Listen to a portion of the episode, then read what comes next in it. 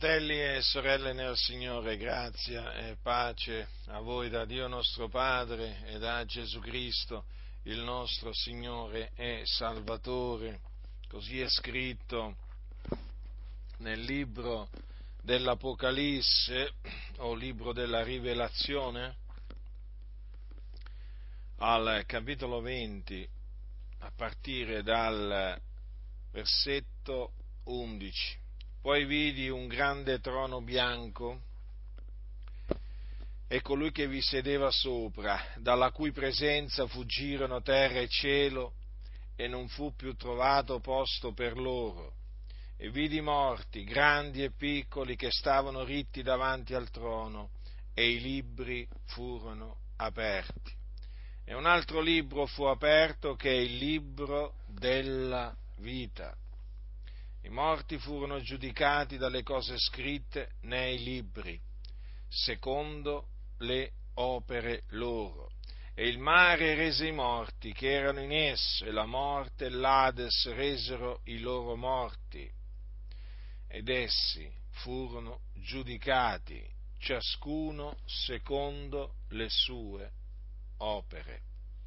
E la morte e l'Ades furono gettati nello stagno di fuoco, questa è la morte seconda, cioè lo stagno di fuoco. E se qualcuno non fu trovato scritto nel libro della vita, fu gettato nello stagno di fuoco. Dunque esiste un,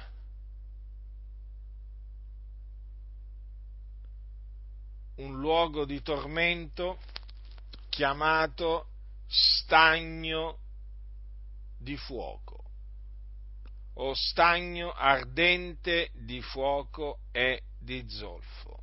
Esiste. E in quel giorno, quando si terrà il giudizio, coloro che compariranno davanti al trono di Dio saranno giudicati secondo le loro opere. Ma è altresì scritto che se qualcuno non fu trovato scritto nel libro della vita, fu gettato nello stagno di fuoco. Dunque, nello stagno ardente di fuoco e di zolfo ci vanno, ci andranno, è meglio dire, coloro che, i cui nomi non sono scritti nel libro della vita. Esiste quindi un libro in cielo che si chiama il libro della vita. Come anche scritto in un altro punto, il libro della vita dell'agnello che è stato immolato. In questo libro ci sono scritti dei nomi e vi sono scritti questi nomi fin dalla fondazione del mondo e sono i nomi dei giusti, i nomi degli eletti di Dio. Dunque, noi, essendo gli eletti di Dio, abbiamo il nostro nome scritto nel libro della vita fin dalla fondazione del mondo. Dunque quando noi non esistevamo ancora, il nostro nome era già scritto nel libro della vita dell'agnello il nostro nome non è stato scritto nel libro della vita quando abbiamo creduto, o quando siamo stati battezzati in acqua? No, il nostro nome è scritto nel libro della vita sin dalla fondazione del mondo. Perché noi siamo stati eletti da Dio in Cristo Gesù prima della fondazione del mondo, eletti a salvezza. Ecco dunque perché nostro, i nostri nomi sono scritti nel libro della vita sin dalla fondazione del mondo. Quale meraviglia, quale gioia che suscita in noi sapere, ascoltare che i nostri nomi sono scritti nel libro della vita dell'agnello sin dalla fondazione del mondo. Abbiamo una grande gioia, ci rallegriamo nel Signore, glorifichiamo il Signore, ben, lo benediciamo, lo esaltiamo, lo ringraziamo dal profondo del nostro cuore, perché a Lui è piaciuto così scrivere i nostri nomi nel libro della vita dell'agnello, sin dalla fondazione del mondo. Considerate, fratelli, quale grazia ci è stata fatta. Considerate attentamente questo, perché è fonte di gioia, di pace, ma naturalmente anche fonte di ringraziamento nei confronti di Dio, perché noi ringraziamo Dio per mezzo di Cristo Gesù per tutto ciò. Non abbiamo nulla di che gloriarci da noi stessi. Noi ci gloriamo nel Signore e anche se eh, ci sono molti che eh, ci accusano di essere arroganti, presuntuosi e così via, il Dio ci conosce a fondo, il Dio conosce il nostro cuore e, Lui sa, il Signore sa, è testimone che noi ci gloriamo nel Signore, che noi diamo a Lui la gloria per la grazia che ci ha fatto. Sì, fratelli, è proprio così. Grazia ci è stata fatta. Come diceva Paolo a Timoteo, dice il Dio ci ha salvati e ci ha rivolto una santa chiamata non secondo le nostre opere, ma secondo il proprio proponimento e la grazia che ci è stata fatta in Cristo Gesù avanti i secoli. Fratelli, stiamo parlando della grazia di Dio che Egli ci ha fatto, ci ha voluto fare avanti i secoli. Non è forse scritto, non ha forse detto il Signore, non disse forse il Signore a suo servo Mosè, io farò grazia a chi vorrò fare grazia? Così è scritto, e così noi crediamo, e così noi predichiamo. Ma fratelli, considerate cosa dice Paolo, che gra- la grazia ci è stata fatta in Cristo Gesù avanti i secoli. E dunque, quando venne il momento prestabilito da Dio, perché Dio, sapete, prestabilisce i momenti e i tempi, eh?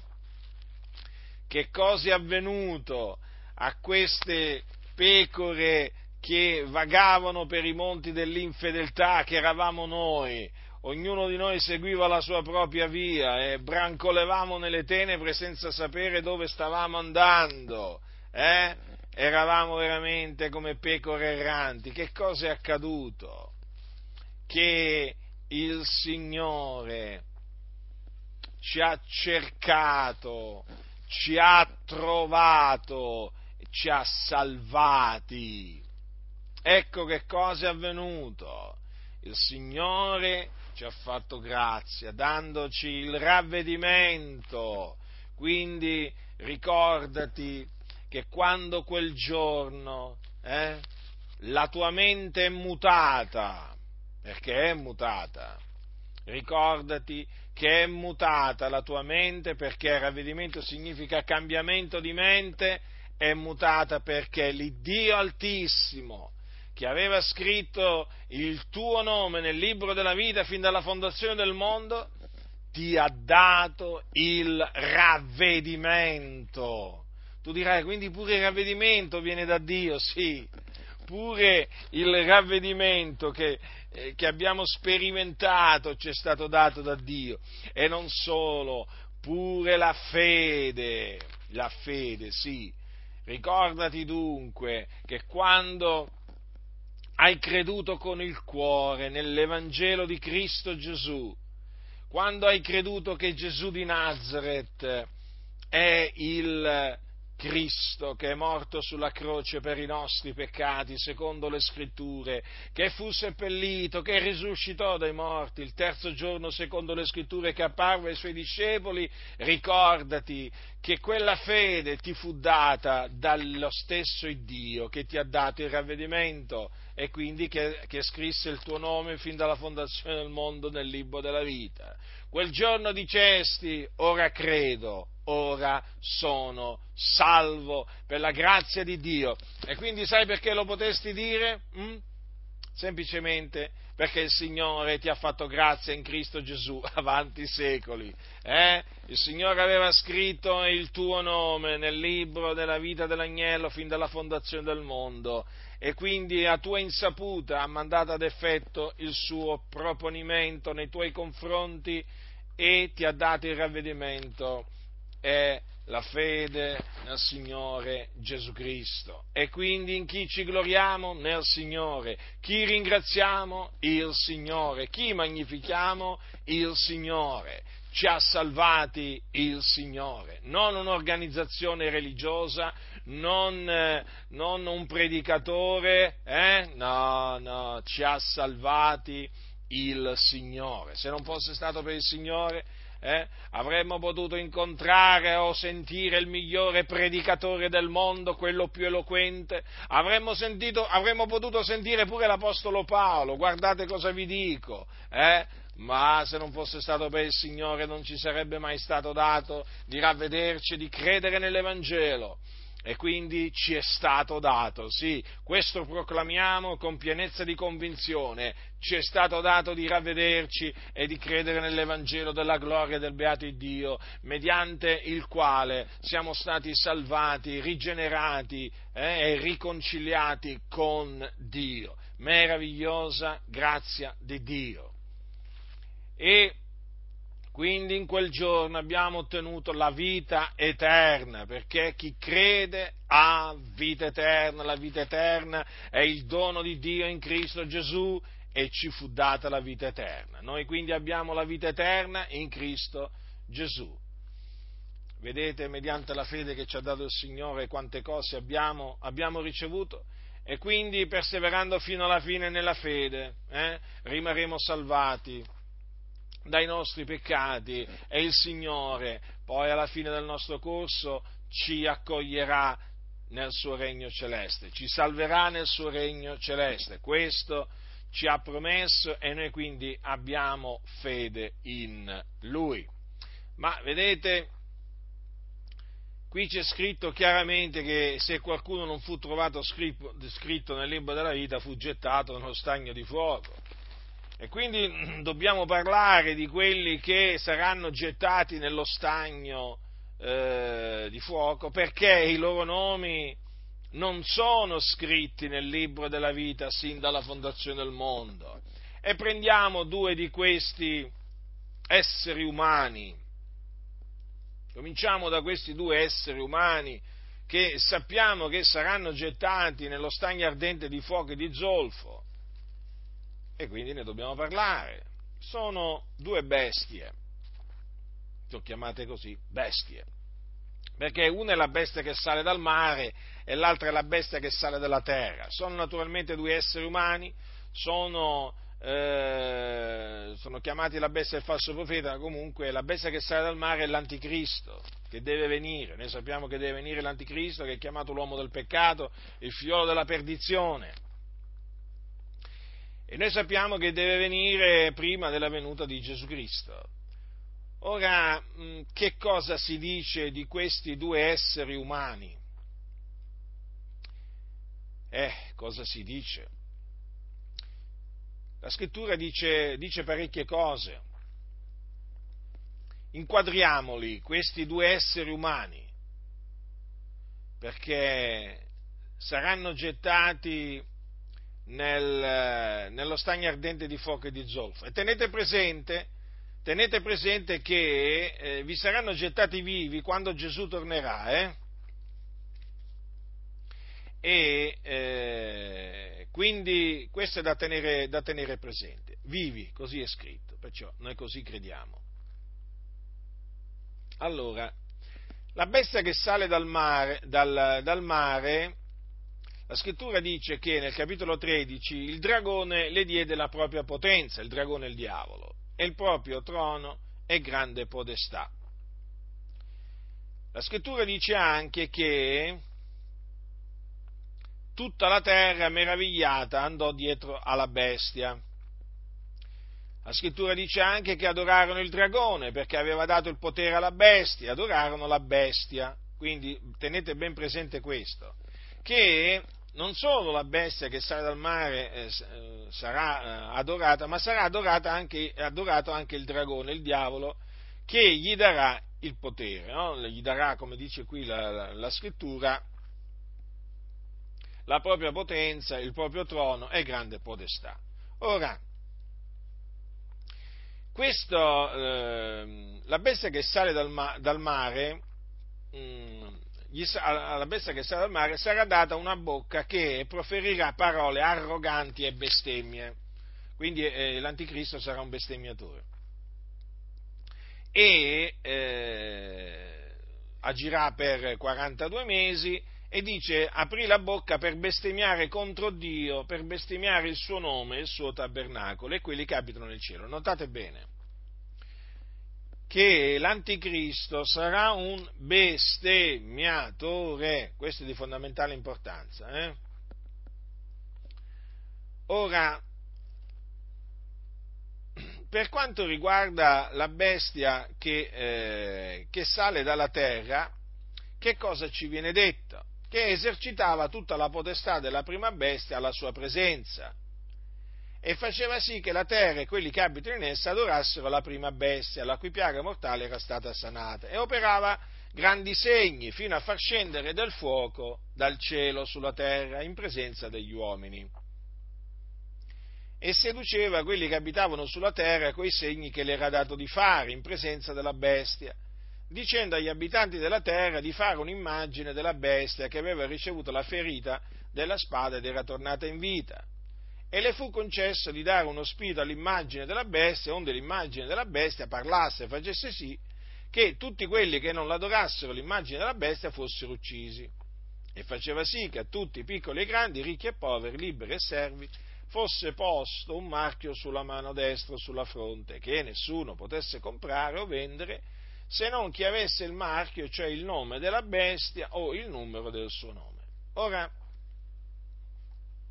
il numero del suo nome, vi ricordo che è il 666. Peraltro vi ricordo che si tratterà di un marchio e non di un microchip. Eh? Marchio sopra la pelle, infatti avete notato dove il marchio sarà posto? Eh? Sulla fronte, sulla mano de- o sulla mano destra, dice la scrittura. Quindi non andate dietro a quelli che vi dicono che il microchip è il marchio è il marchio della bestia. Sicuramente non, non, a noi non, non, vogliamo, non, vogliamo, nemmeno il microchip nel nostro corpo, eh, sia chiaro questo, però non scambiamolo per il marchio della bestia. Dunque, vedete che saranno la bestia che sale dal mare e la bestia che sale dalla terra due esseri spregevoli, nemici, nemici di Dio. Eh? E naturalmente eh, cercheranno il male eh, degli abitanti della, eh, della, terra, perché chiaramente eh, gli, gli, abitanti della terra, tramite la bestia che sale dalla terra, saranno istigati ad eh, adorare la, ehm, ad adorare la bestia che sale dal mare eh? e la sua immagine. Quindi saranno istigati all'idolatria, che voi sapete è un peccato, voi sapete che gli idolatri non erediteranno il, il regno di Dio. Quindi da tenere presente l'opera malvagia eh, di questi due esseri umani. Ora, eh, sono appunto due esseri umani, so, saranno, eh, saranno, due creature di Dio, an, anch'esse, eh, malvagie naturalmente, però saranno pur sempre ehm, uomini che Dio, eh, Dio ha creato che Dio creerà, eh, che Dio mette, diciamo, farà venire in questo mondo. Eh? Che cosa si dice eh, di costoro? Nel capitolo 19, verso la fine, c'è scritto che, c'è scritto, e vidi la bestia i re della terra i loro eserciti radunati per muovere guerra a colui che cavalcava il cavallo e all'esercito suo, e la bestia fu presa e con lei fu preso il falso profeta che aveva fatto i miracoli davanti a lei, con i quali aveva sedotto quelli che avevano preso il marchio della bestia e quelli che adoravano la sua immagine, ambedue furono gettati vivi nello stagno ardente di fuoco e di zolfo. Quindi là saranno gettati. Questa è cosa certa. Ora, ma una volta che saranno gettati nello stagno ardente di fuoco e di zolfo, saranno forse annientati dal fuoco? o meglio saranno distrutti che non rimarrà niente di loro, per cui si dissolveranno e torneranno ad, a, a, non, a non esistere, alla non esistenza?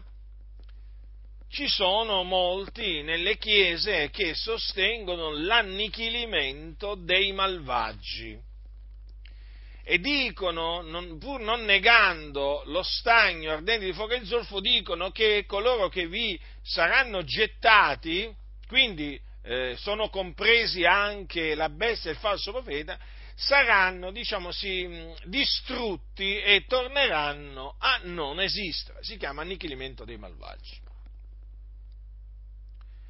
Come stanno le cose? Può essere che Dio ha eh, creato il, lo stagno ardente di fuoco di zolfo eh, per questo motivo? Cioè praticamente per buttarci dentro della gente e farla tornare a non esistere? Mm?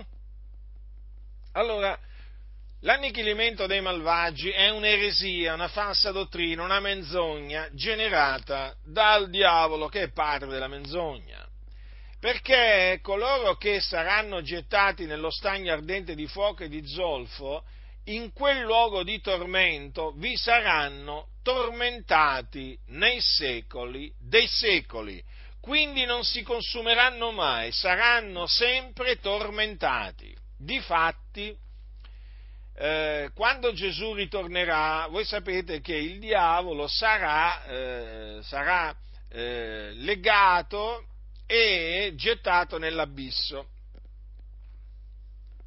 E praticamente l'abisso sarà chiuso e suggellato, onde il diavolo non, non, non seduca più le nazioni, no? fin, finché non saranno compiuti mille anni. Ma dopo, dopo che i mille anni, quando i mille anni saranno compiuti, il diavolo sarà sciolto dalla sua prigione, così è chiamata. E allora uscirà per sedurre le nazioni che sono ai quattro canti della terra, Gog e Magog, per adunarle per la battaglia. Il loro numero, dice sempre la scrittura, è come l'arena del mare. E salirono sulla distesa della terra, attorniarono il campo dei santi e la città diletta, ma dal cielo discese del fuoco e le divorò. E il diavolo che le aveva sedotte fu gettato nello stagno di fuoco e di zolfo, dove sono anche la bestia e il falso profeta e saranno tormentati giorno e notte nei secoli dei secoli. Ora, voglio farvi notare questo, fratelli, che il diavolo che li aveva sedotte fu gettato nello stagno di fuoco di zolfo. ma quando il diavolo vi sarà gettato, eh, andrà a raggiungere la bestia, il falso profeta, che nello stagno ardente di fuoco di zolfo vi saranno già da mille anni, dove sono anche la bestia e il falso profeta. Ma da quanto, eh, da quanto tempo vi sono la bestia e il falso profeta nello stagno ardente di fuoco di zolfo? Naturalmente queste sono cose che ancora devono avvenire, io parlo naturalmente al presente, perché qui vedete la scrittura parla di, di questi eventi che devono ancora avvenire come se eh, fossero già avvenuti, ma perché Dio chiama le cose che non sono come se fossero e le cose che ancora non sono avvenute, cioè lui le descrive come se fossero già avvenute. Eh? Allora, notate che qui il, ehm, la bestia e il falso profeta sono nello stagno ardente di fuoco di zolfo da mille anni. Come? Se non si sono consumati in mille anni, se non sono, diciamo, stati distrutti in mille anni, se non sono tornati alla non esistenza in mille anni, eh, vuol dire che evidentemente, evidentemente chi viene gettato in quel, eh, in quel luogo di tormento è come dice la scrittura, viene tormentato nei secoli dei secoli. Quindi l'annichilimento dei malvagi è una falsa dottrina. Eh? Ora, considerate questo. Eh, questi, due, eh, questi due uomini, queste due bestie, se eh, saranno gettati vivi nello stagno ardente di fuoco e di zolfo, vi saranno gettati vivi, badate bene, vuol dire che i loro nomi non sono scritti nel libro della vita dell'agnello, fin dalla fondazione del mondo.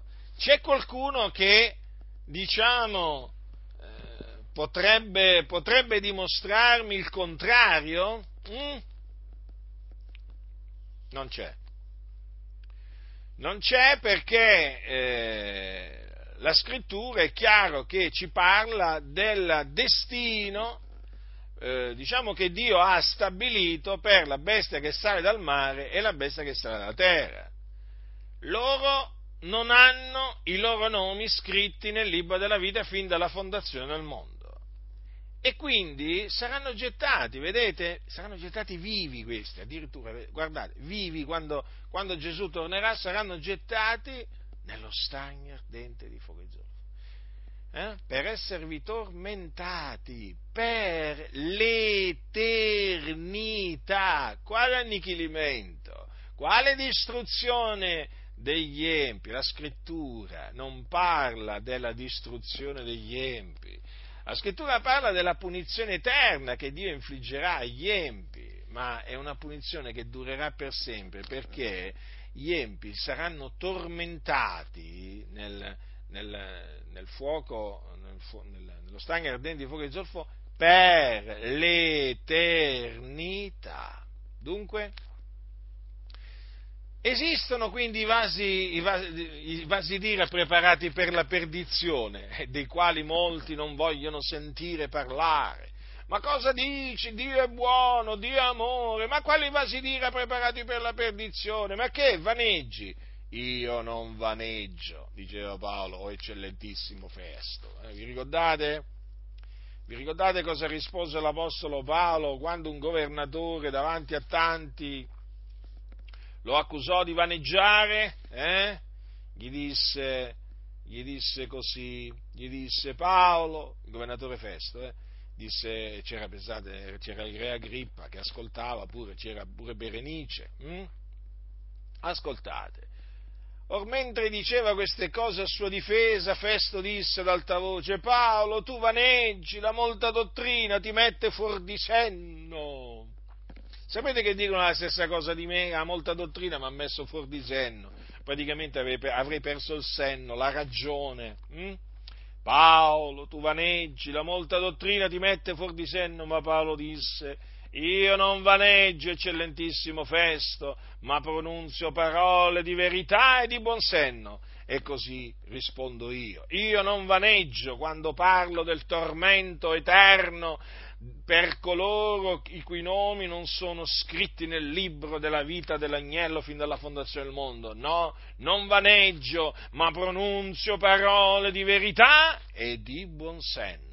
Quindi chi ha orecchi da udire oda. Lo so bene che molti non hanno orecchi per udire, peggio per loro, che ci posso fare? D'altronde le orecchie per udire le dona il Signore, gli occhi per vedere li dona il Signore, io che posso fare? io sono un messaggero, io annunzio la parola di Dio, poi coloro che veramente riceveranno orecchi per sentire e occhi per vedere, allora sentiranno e vedranno. Mm? Ma io comunque faccio il mio dovere. Comunque il mio desiderio è, quello, è, quello che, che, è questo, che quelli che mi ascoltano si ravvedano, se sono sulla via della perdizione il mio desiderio è che si ravvedano e credono nell'Evangelo per essere salvati. Ma sapete, la salvezza dipende dal Signore eh, saranno salvati quelli che, i cui nomi sono scritti nel libro della vita dell'agnello, per cui la salvezza appartiene al Signore e il Signore salverà, salverà lui quelli che ha scritto nel libro della vita dell'agnello. Io non so chi siano, per quello che annunzio ravvedimento dell'Evangelo ad ogni uomo, piccolo o grande che sia. Poi il Signore compirà la sua volontà, adempirà i suoi disegni, sia fatta la volontà di Dio. Dunque, non vaneggiamo, fratelli nel Signore, noi nel parlare eh, del, dei vasi d'ira preparati per la perdizione. Ecco, i vasi d'ira preparati per la perdizione esistono, sì.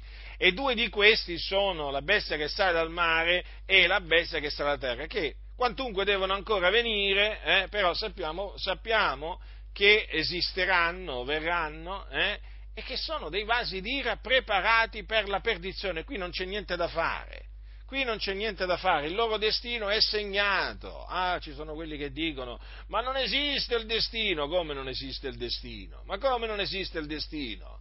E allora quello, quello che subiranno la bestia che sa dal mare e la bestia che sa dalla terra, che cos'è? Eh? Che cos'è? Non è qualcosa predeterminato da Dio, non è una fine predestinata da Dio, segnata da Dio? Certo che lo è, ma che andate cianciando?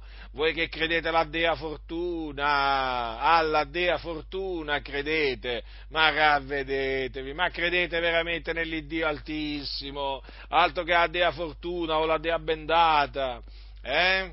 O il libero arbitrio, eh? Sembra diventato il vostro Dio il libero arbitrio, sembrate essere diventati servi del libero arbitrio, ma diventate servi dell'Iddio Altissimo, ma cominciate veramente a credere a tutto quello che dice Dio e non solo a quello che vi pare e piace. Eh? Dunque, ecco, abbiamo quindi di fronte, eh, qui nel capitolo 13 dell'Apocalisse, due vasi d'ira preparati per la perdizione.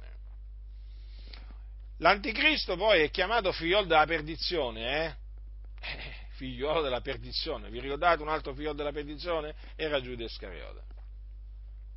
Eh? Nessuno è perito, eh? tranne il figliolo della perdizione affinché la scrittura fosse adempiuta. Quindi affinché si adempia la scrittura, sappiate che i figli della perdizione o i vasi d'ira preparati per la perdizione andranno in perdizione, come costoro. Eh? C'è qualcuno che mi vuole convincere che Dio vorrà salvare anche l'anticristo, il falso profeta? Si faccia avanti, mi dica, mi dica, scriva, scriva, scriva, scriva predichi, predichi, predichi su questi, su questi, due uomini, mi venga, mi venga a dimostrare che Dio li voglia salvare. Io voglio che mi dimostrate che Dio vuole salvare l'anticristo e il falso profeta. Me lo dovete dimostrare perché voi continuate con, questa, con questo discorso che Dio vuole che tutti gli uomini siano salvati. Eh? Naturalmente voi prendete le parole di Paolo a Timoteo, ma le spiegate eh, in maniera arbitraria, in maniera scorretta, sleale, non tagliando rettamente la parola della verità perché voi insegnate che Dio vuole salvare indistintamente tutti, tutti, tutti, tutti, tutti. Allora mi dovete dimostrare, se Paolo ha voluto dire che Dio vuole salvare singolarmente tutti, mi, volete, mi dovete dimostrare che Dio vuole salvare anche la bestia che sta dal mare e la bestia che sta dalla terra. Sono pronto, sono pronto, sono pronto a rigettare la predestinazione se voi mi dimostrate che la, la, la bestia è falso profeta e Dio le vuole salvare. Eh? Se voi mi dimostrate che eh, non sono due vasi d'ira preparati per la perdizione, se voi mi dimostrate che il, il destino di costoro non è già segnato, eh, e, se, voi, se voi me lo dimostrate io rigetto l'elezione. Allora, Allora, ma voi non potrete giammai dimostrare che Dio vuole salvare l'anticristo e il falso profeta. Non potrete mai dimostrare, mai dimostrare con le sacre scritture ciò. Eh? Perché voi avete dato retta alla menzogna del libero arbitrio, quella menzogna che dice che l'uomo si crea il destino da sé. E quindi ditemi una cosa, ma l'anticristo e il falso profeta si creeranno il loro destino da sé? Eh? Vorrei sapere anche questo ascoltate, svegliatevi, ravvedetevi, piegate le vostre ginocchia davanti al Signore e chiedete perdono al Signore per le menzogne che avete detto fino adesso, che sono veramente una montagna, una montagna, non una collina, eh, non è una collina di menzogne, una montagna di menzogne avete detto. Eh? Quindi è ora che vi ravvediate, ravvediate eh? e cominciate a credere a tutto quello che sta scritto. Dunque, due vasi di ira preparati per la perdizione. Ma qualcuno dirà, ma ce ne saranno altri di vasi d'ira preparati per la perdizione? Perché due sono pochi. Vabbè, sono pochi, è vero, ma quando anche ci fossero solo questi, sempre due vasi d'ira preparati per la perdizione sono. Quindi non è vero che Dio vuole salvare individualmente, indistintamente tutti gli uomini, eh? Perché se questi due non li vuole salvare, e vuol dire che quelle parole di Paolo a Timoteo sono da interpretare in un'altra maniera e infatti sono da spiegare in un'altra maniera, perché il Signore vuole salvare gente di ogni tribù, lingua, popolo, nazione, di ogni ceto sociale. Certo che vuole salvare tutti gli uomini il Signore, eh, perché Dio non ha riguardo alla qualità delle persone, vuole salvare i bianchi, vuole salvare i gialli, i rossi, eh, ci mancherebbe altro, eh? neri. Eh? Quindi eh, due vasi di preparati per la petizione. I loro nomi non sono scritti nel libro della vita dell'agnello, dalla, sin dalla fondazione del mondo, quindi per loro, eh, diciamo, ci sarà eh, con certezza eh, lo stagno ardente di fuoco e di zolfo. Ma la scrittura parla di, di altri, i cui nomi non sono scritti fin dalla fondazione del mondo nel libro della vita. E adesso ve li cito. Capitolo 13 dell'Apocalisse. Prima vi ho parlato della bestia che sale dal mare e vi dicevo che sarà adorata, perché la scrittura lo dice, eh? sarà adorata la bestia che sale dal mare e anche la sua immagine. Ma la scrittura ci dice chi saranno quelli che adoreranno la bestia che sale dal mare capitolo 13, versetto 8, e tutti gli abitanti della terra, i cui nomi non sono scritti fin dalla fondazione del mondo nel libro della vita dell'agnello che è stato immolato, l'adoreranno. Dunque, è vero, saranno sedotti. Mm? Abbiamo visto prima, infatti, l'opera no? che compirà la bestia che sarà dalla terra. Eh? Seduceva quelli che abitavano sulla terra, coi segni che le era dato di fare. No? Mi ricordate? Quindi dobbiamo dire che questi abitanti della terra, che adoreranno la, la bestia, anche la sua immagine, mh, hm, e che naturalmente prenderanno anche il, il marchio della bestia su, eh, su di loro, l'adoreranno essendo stati sedotti. Ma perché rimarranno sedotti? Perché Dio manderà efficacia d'errore in loro. Capite? In quanto sono dei vasi d'ira preparati per la perdizione, al pari dell'anticristo e del falso profeta. Vedete che c'è scritto tutti gli abitanti della terra, quindi abbiamo qua gente veramente, eh, veramente tantissima gente, hm? di tutte le nazioni, i cui nomi non sono scritti fin dalla fondazione del mondo nel libro della vita d'agnello. E cosa faranno costoro? L'adoreranno.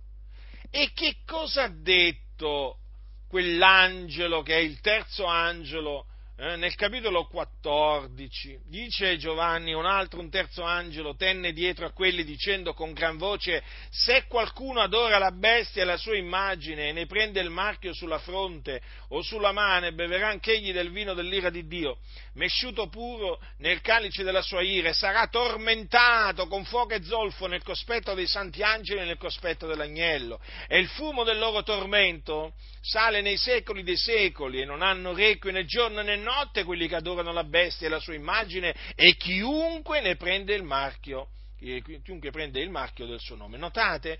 Quindi tutti questi abitanti della terra che adoreranno la bestia e l'immagine, la sua immagine, che, che fine faranno? Che fine faranno? Saranno gettati nello stagno ardente di fuoco e di zolfo. Là comunque sia saranno ci, sa, ci andranno, eh? la loro parte è nello stagno ardente di fuoco e di zolfo.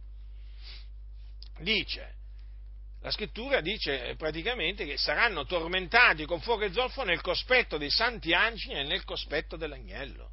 E il fumo del loro tormento sale nei secoli dei secoli. Notate ancora questo nei secoli dei secoli. Abbiamo visto prima, no? Quando c'era scritto che saranno tormentati giorno e notte nei secoli dei secoli e qui ancora una volta, nei secoli, nei secoli, il fumo del loro tormento, fratelli, sale nei secoli nei secoli, non hanno requie, non hanno riposo né giorno né notte, quelli che adorano la bestia e la sua immagine chiunque prende il marchio del suo nome. Vi rendete conto, fratelli?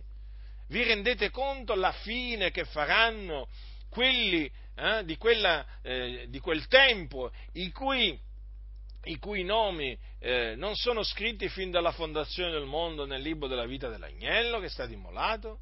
Naturalmente qui parla, giustamente, degli abitanti della terra di quella generazione, in quel tempo, ma è evidente, fratelli, che anche nelle, eh, nelle generazioni precedenti ci sono stati, ci sono, eh, ehm, gli abitanti della terra i cui nomi non sono scritti fin dalla fondazione del mondo nel, eh, nel libro della vita. Eh, è così, fratelli. Capite? Non è che questo riguarda solo quella generazione. Eh? Vi ricordate Faraone? Pensate che il nome di, di Faraone fosse scritto nel libro della vita? Mm? Dell'agnello?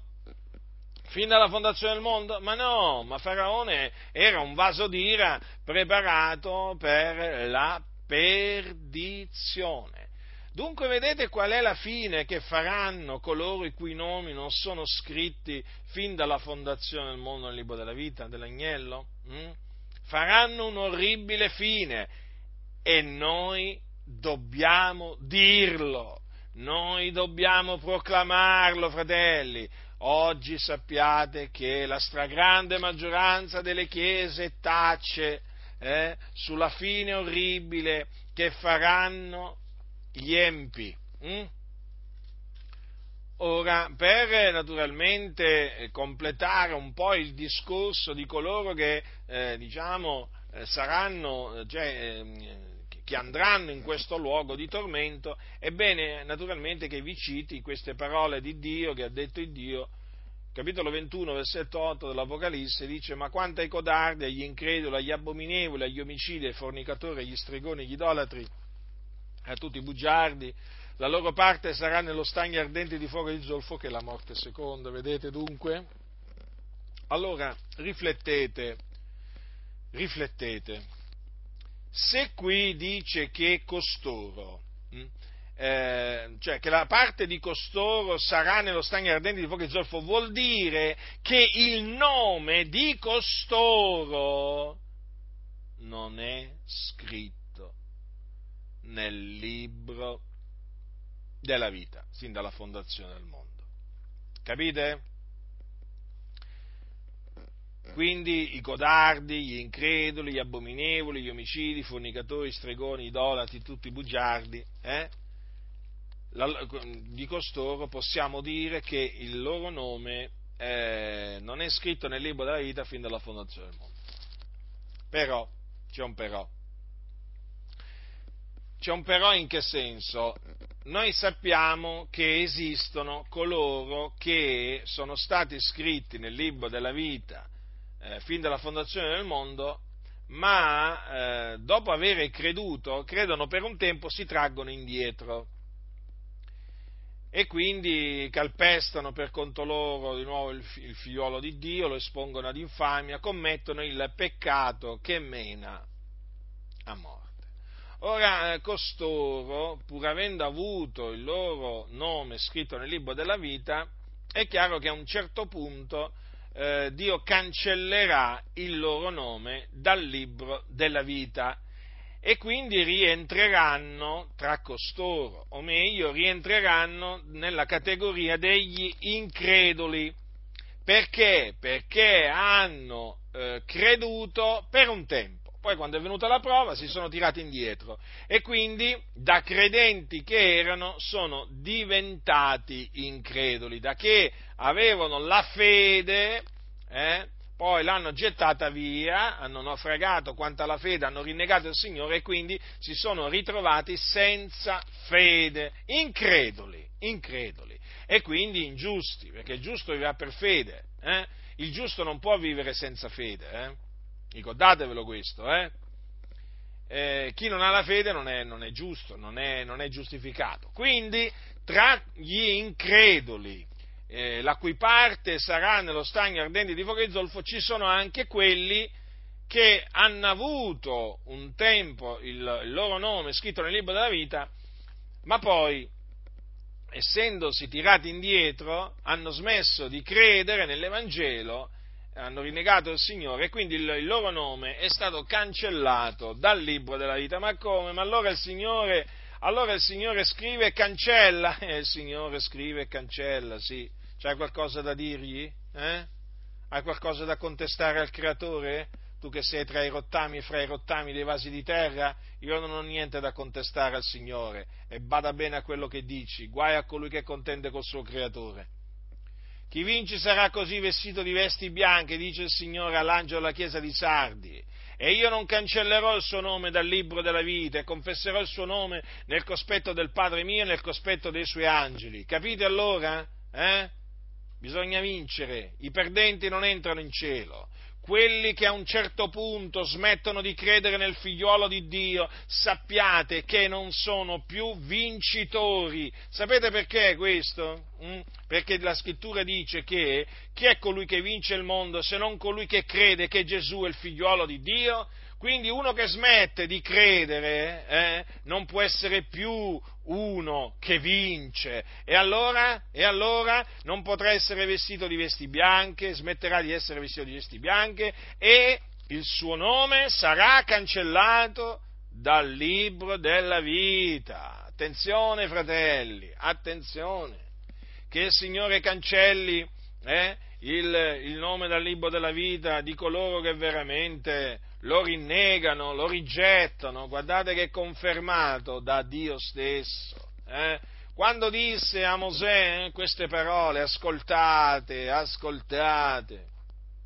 Vi voglio leggere tutto il contesto. Praticamente questo avvenne dopo che Mosè ehm, eh, ritornò dal Monte Sinai, vi ricordate era stato sul Monte Sinai dove il Signore gli aveva dato le, le tavole della, della, della legge? Mm? La scrittura era scrittura di Dio incisa sulle tavole. Voi sapete che quando tornò poi al campo eh, trovò il popolo che adorava eh, un vitello d'oro. E allora, e allora, ci fu una manifestazione dell'ira, dell'ira di Dio contro il popolo. Ascoltate cosa c'è scritto.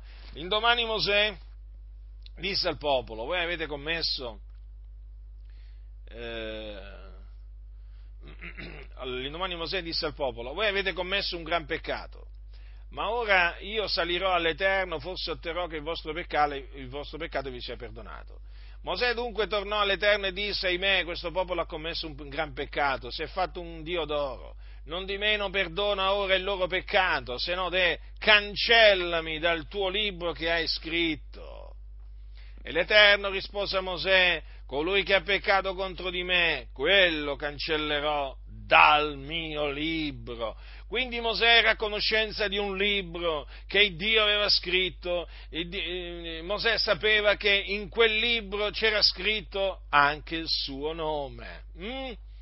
E vedete, in questo momento gli disse, cancellami, se no dice cancellami dal tuo libro che è scritto. Ma il Signore cosa gli rispose? Colui che ha peccato contro di me, quello cancellerò, cancellerò dal mio libro. Quindi ascoltatemi, fratelli e sorelle nel Signore, ancora oggi Dio dice queste parole. Eh? E il peccato che se un credente commette, hm, gli, diciamo, eh, gli, fa perdere, gli fa perdere il suo nome, diciamo così, eh, gli, fa, gli, fa, cancellare il suo nome dal libro della vita è il peccato che mena a morte. E, e di questo peccato ne parla Giovanni quando dice v'è un peccato che mena a morte, non è per quello che dico di pregare. Sì, perché poco prima aveva detto se uno vede il suo fratello commettere un peccato che non meni a morte, pregherà e Dio gli darà la vita a quelli cioè che commettono peccato che non meni a morte. Quindi il Signore nella sua misericordia dona la vita eh, a quelli che, eh, che, commettono un peccato che non mena a morte. Notate qua che cosa c'è scritto. Pregherà e Dio gli darà la vita. Eh? Ma badate bene, se invece uno commette peccato, eh, che, un peccato, il peccato che mena a morte, eh, il credente che lo vede, che vede questo, commettere peccato che mena a morte, è inutile che prega, non deve pregare, perché è impossibile che colui che ha peccato a morte si ravveda, sia menato da capo a ravvedimento, commette il peccato che mena a morte, per il quale sarà condannato. E allora sarà condannato perché il Signore eh, cancellerà il suo nome dal libro della vita. Ecco perché la Sacra Scrittura ci esorta in svariate maniere a perseverare nella fede, a conservare la fede fino alla fine, perché dice il Signore il mio giusto vivrà per fede, se si tira indietro l'anima mia non lo gradisce. Per questo la Scrittura dice, noi non siamo di quelli che si traggono indietro a loro perdizione, ma di quelli che hanno fede per salvare l'anima, perché bisogna conservare la fede fino alla fine. Eh?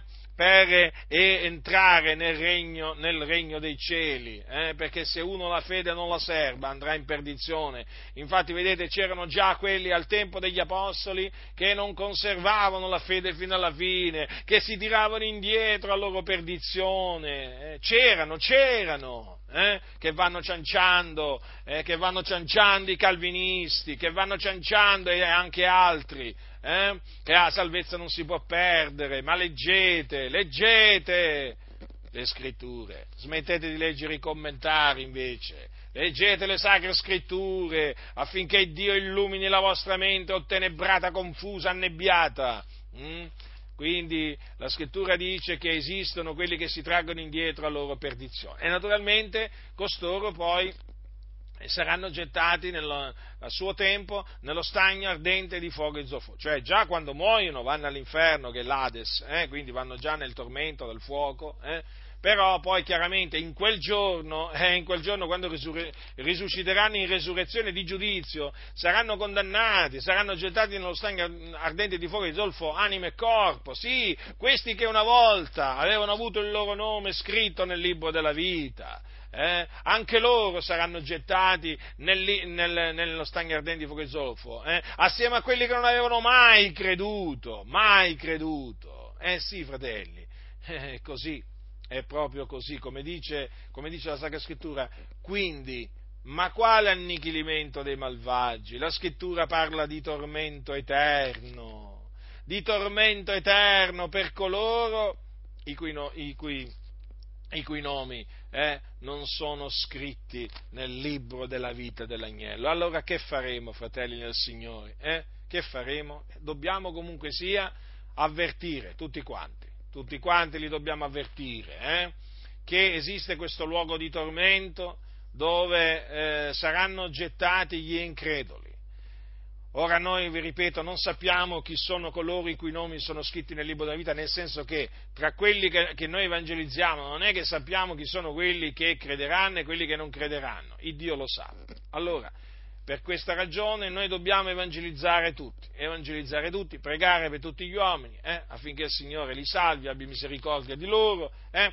Poi il Signore, quelli i cui nomi sono scritti nel libro della vita, dell'agnello, li salverà, gli darà il ravvedimento, gli darà la fede, state tranquilli, anche se sul momento vi potranno pure sputare in faccia, vi potranno pure contrastare, eh, contraddire, ma sappiate che se il loro nome è scritto nel libro della vita, sin dalla fondazione del mondo, eh, avverrà che arriverà il giorno che piegheranno, il Signore gli farà piegare le ginocchia davanti al, um, a Lui sappiatelo che è così. Vi ricordate Saulo da Tarso? Il suo nome era scritto nel libro della vita sin dalla fondazione del mondo. Eh? E lui che faceva? Perseguitava i santi, hm?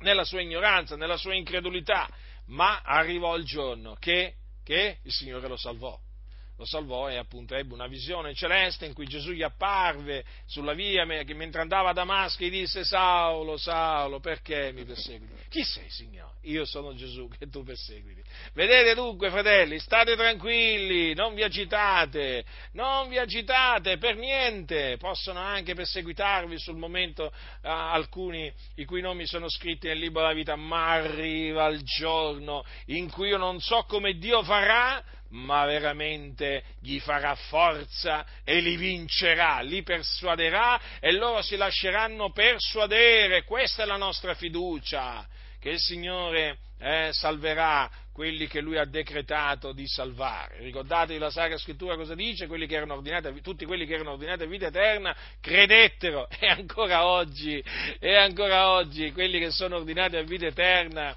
credono. Quindi, naturalmente, avvertire quindi i peccatori dall'orribile fine che faranno, sia una volta che morranno, andandosene nell'Ades dove c'è un fuoco vero, eh, eh, eh, là saranno tormentati, sia avvertendoli poi del, dello stagno ardente di fuoco e di zolfo, che è poi il luogo di tormento finale dove saranno gettati poi in quel giorno quando risusciteranno in risurrezione di, eh, di, giudizio. Bisogna avvertirli, non c'è niente da fare, è nostra responsabilità farlo. Eh? Dobbiamo avvertirli e naturalmente esortarli a ravvedersi, a credere eh, nell'Evangelo, perché l'Evangelo è potenza di Dio per la salvezza di ognuno che crede, e poi il Signore eh, faccia quello che ha decretato, ha decretato, di fare. Ci saranno quelli che Lui salverà, ci saranno quelli che Lui non salverà, è sempre, è sempre avvenuto così, però noi dobbiamo dire come stanno le cose, fratelli del Signore. Eh?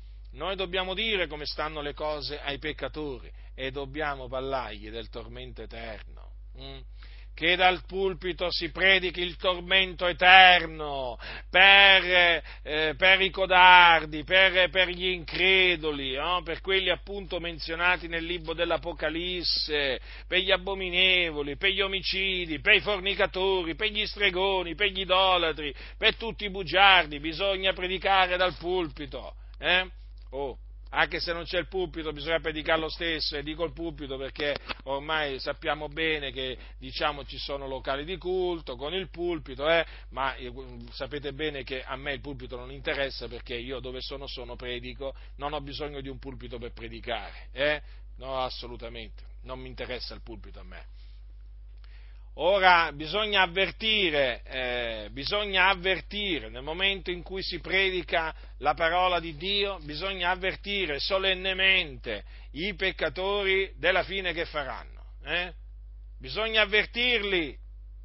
Non si può rimanere in silenzio, fratelli del Signore, non si può rimanere in silenzio.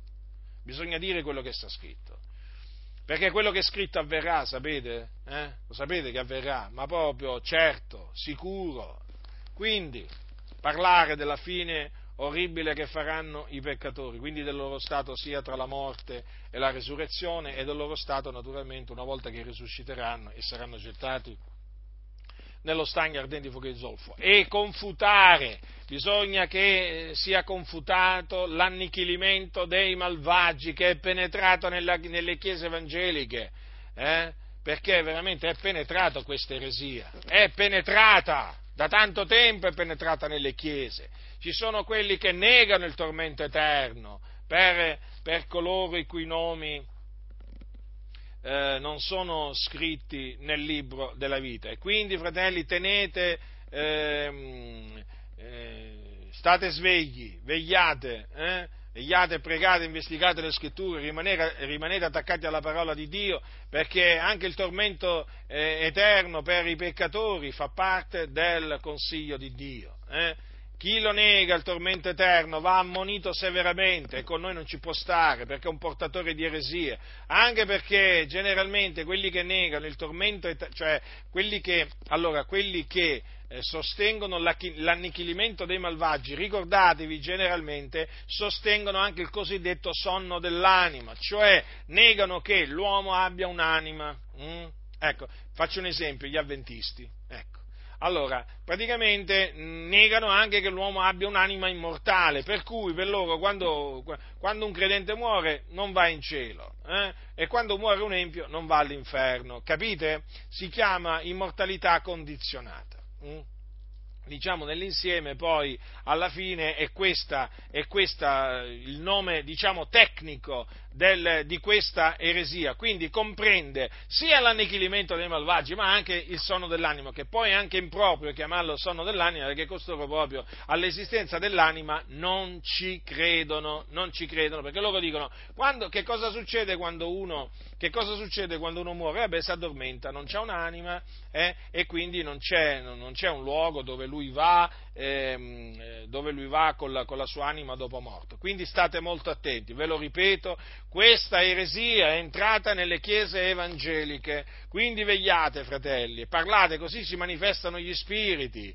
Volete, volete, sapere chi professa eresie? Dite la verità e vedrete che chi è contro la verità si manifesta. Ma se non dite la verità, come scoprirete che, che ci sono quelli che appunto, che appunto poi negano, negano la verità? Quindi, ma quale annichilimento ma quale annichilimento dei malvagi? Saranno tormentati giorno e notte nei secoli dei secoli. Naturalmente il tormento eterno, il tormento eterno, eh, fratelli, mh, hm, per costoro ci fa sempre pensare eh, alla grande misericordia che Dio ha avuto per noi, ricordatevelo, eh. ricordatevelo questo, perché noi siamo stra- stati strappati al fuoco. Eh dal Signore eh, per, la sua, per, la sua, per la sua grazia e poi anche ci fa riflettere alla santità di Dio, eh? perché vedete Dio è santo e ci fa riflettere anche a una cosa di cui oggi si parla molto poco, dell'odio di Dio verso, peccat- verso gli operatori di iniquità.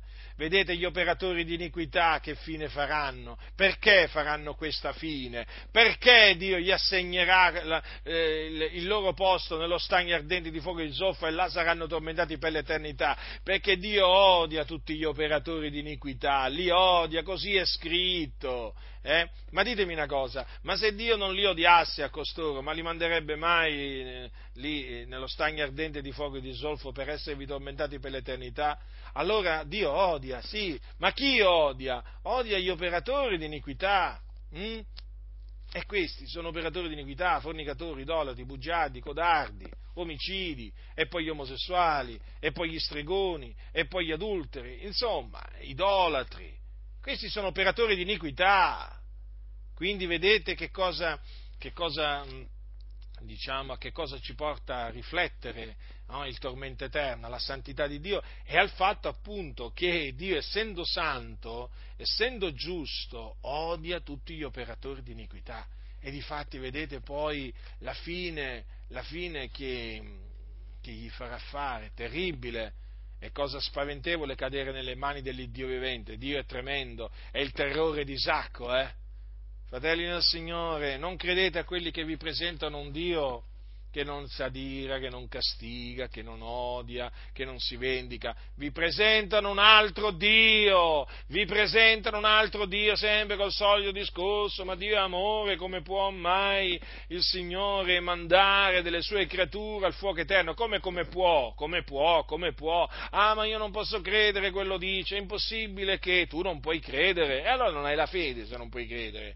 Io posso credere perché ho la fede che viene dall'alto, la fede che viene da Dio, io ci credo, è come se ci credo, e sai quanti ci credono assieme a me e parlano eh? e sono odiati assieme a me perché dicono la verità. Questa è la verità in Cristo Gesù, chi ha orecchi da udire, ascolti ciò che lo Spirito dice alle chiese. La grazia del Signore nostro Gesù Cristo sia con tutti coloro che lo amano con purità incorrotta. Amen.